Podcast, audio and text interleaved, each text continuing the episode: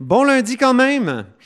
Aujourd'hui, à la haut sur la colline en quarantaine, je me dis que c'est bien que je me sois mis en quarantaine le 14 mars dès mon retour de France. J'ai en effet eu la mauvaise nouvelle ce matin. Mon test à la COVID-19 s'est avéré positif. Je suis donc un des dix nouveaux cas dans la capitale nationale annoncés par le premier ministre aujourd'hui. Heureusement, jusqu'à maintenant, les symptômes que j'ai eus sont mineurs, courbatures, frissons sans fièvre, mais surtout, pendant quelques jours, perte de l'odorat et du goût. Mais tout ça est revenu.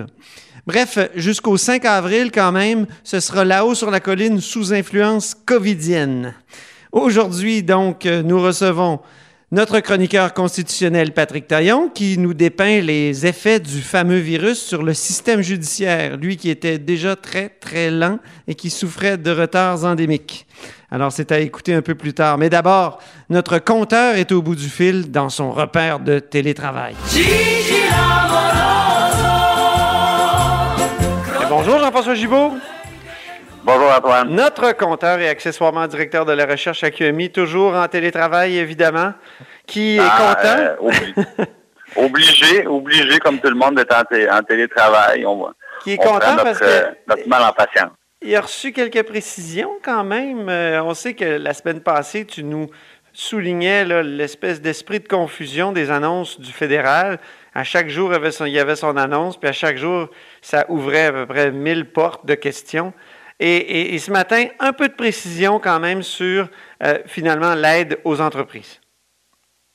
Ben, en fait, euh, la précision, c'est tout simplement qu'on nous parlait d'une aide destinée aux PME. Puis aujourd'hui, M. Trudeau qui euh, marche déjà sur la peinture et qui nous dit finalement, ça sera toutes les entreprises qui ont subi des pertes de revenus de 30% ou plus qui vont avoir accès à cette aide-là. Donc, on élargit aux grandes entreprises également. Et euh, je dirais, pour une réponse qu'on nous apporte, euh, je pense qu'il y a euh, 100 questions supplémentaires qui s'ajoutent, Antoine. Parce qu'en en ouvrant la porte très largement comme ça, là, on peut se demander est-ce que euh, les, les, les- le 75% de subvention de la masse salariale des entreprises, est-ce que ça va être bon aussi pour les entreprises qui sont toujours actives, les entreprises liées aux services essentiels? Est-ce que ça va s'appliquer, par exemple, aux, euh, aux entreprises qui emploient de la main-d'œuvre étrangère? Euh, 30% de baisse de revenus, est-ce que c'est une baisse calculée par rapport au 31 décembre, par rapport euh, à la troisième semaine de février quand les marchés se sont écroulés? Est-ce que c'est par rapport à la date de confinement? Je veux dire, j'ai beaucoup plus de questions euh, cet après-midi que je pouvais en avoir euh, vendredi dernier. Et évidemment, euh, on parlera pas de la facture, là, parce que là, on parle de plusieurs dizaines de milliards par mois, Ah le oui. coût d'une mesure comme celle-là par mois, dépendamment euh, justement des balises qu'on va apporter.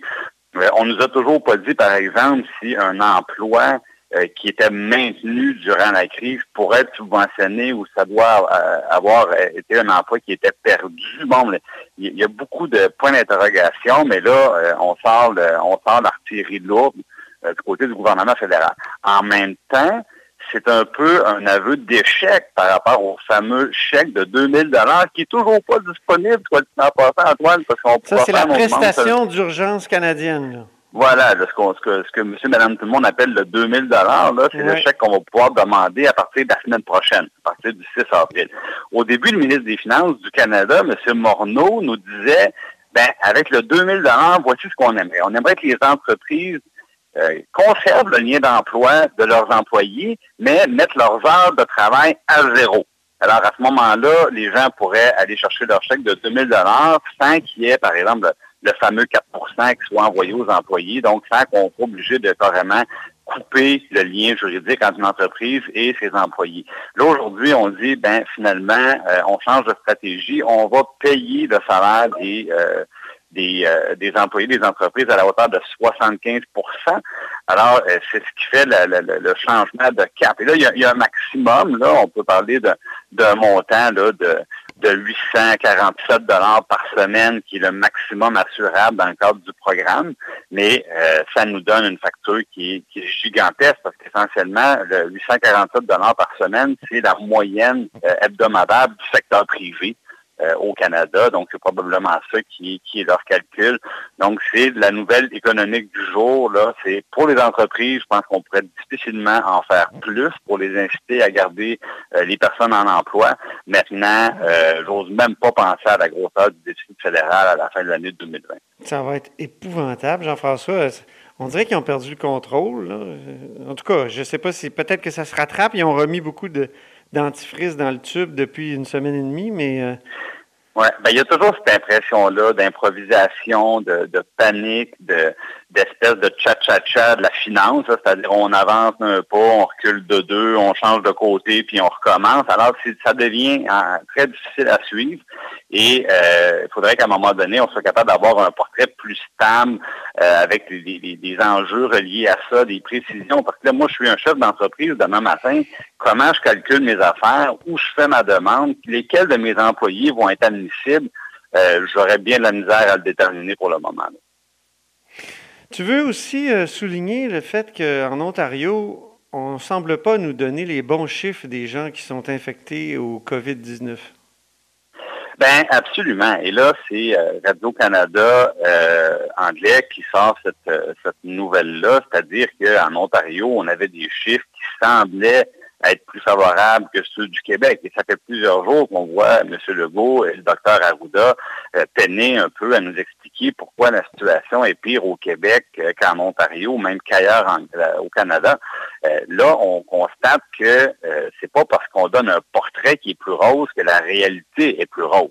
Et ce que nous dit Radio-Canada, c'est qu'il y aurait 400 personnes aux soins intensifs en Ontario contaminées par le coronavirus.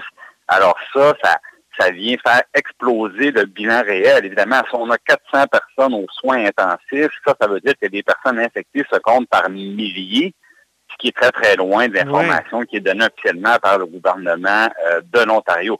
Ceci dit, on s'en doutait.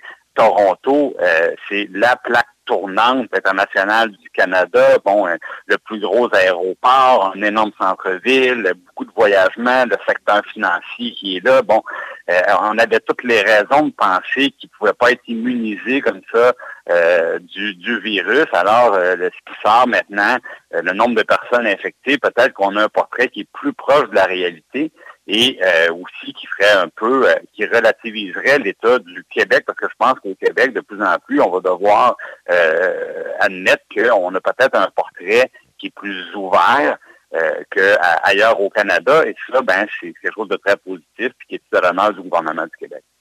Oui, qui a l'air plus rigoureux dans, la gestion de de ces chiffres. Oui, maintenant au Québec, maintenant ça se précise, les, les chiffres sortent par plus, euh, plus petites unités euh, géographiques. Et là, on, le problème se concentre euh, en Estrie, mais beaucoup à Montréal. Mm-hmm. Et là, on, on, voit qu'il y a des communautés qui sont vraiment, qui sont vraiment au cœur du, euh, du problème, des communautés qui ont, qui ont peut-être des, des, des, liens, euh, des liens, des, des, rituels euh, un petit peu plus rigoureux, bon, qui ont continué à se fréquenter, qui n'ont pas nécessairement respecté la distanciation, qui ont voyagé, et maintenant, bon, il y a des taux de contamination qui sont beaucoup plus importants, puis ça, ça commence à ça commence à sortir et à se dire, c'est délicat, évidemment, parce qu'on on, veut pas lier différents, différents phénomènes sociaux entre eux avec des des histoires de santé, mais à un moment donné, il va falloir le faire parce qu'il faut donner l'information à ces personnes-là en premier. Bon, je parle évidemment des, des communautés juives notamment, et il euh, faut que l'information se rende à tout le monde pour que tout le monde puisse euh, changer ou adapter son comportement, parce que sinon, ben, le jour où on va se dire des vraies choses, ben, euh, la situation va être, va être très grave. Ben, merci beaucoup pour ce tour d'horizon, cher Jean-François, puis on se reparle sûrement cette semaine. Merci, Antoine. Salut.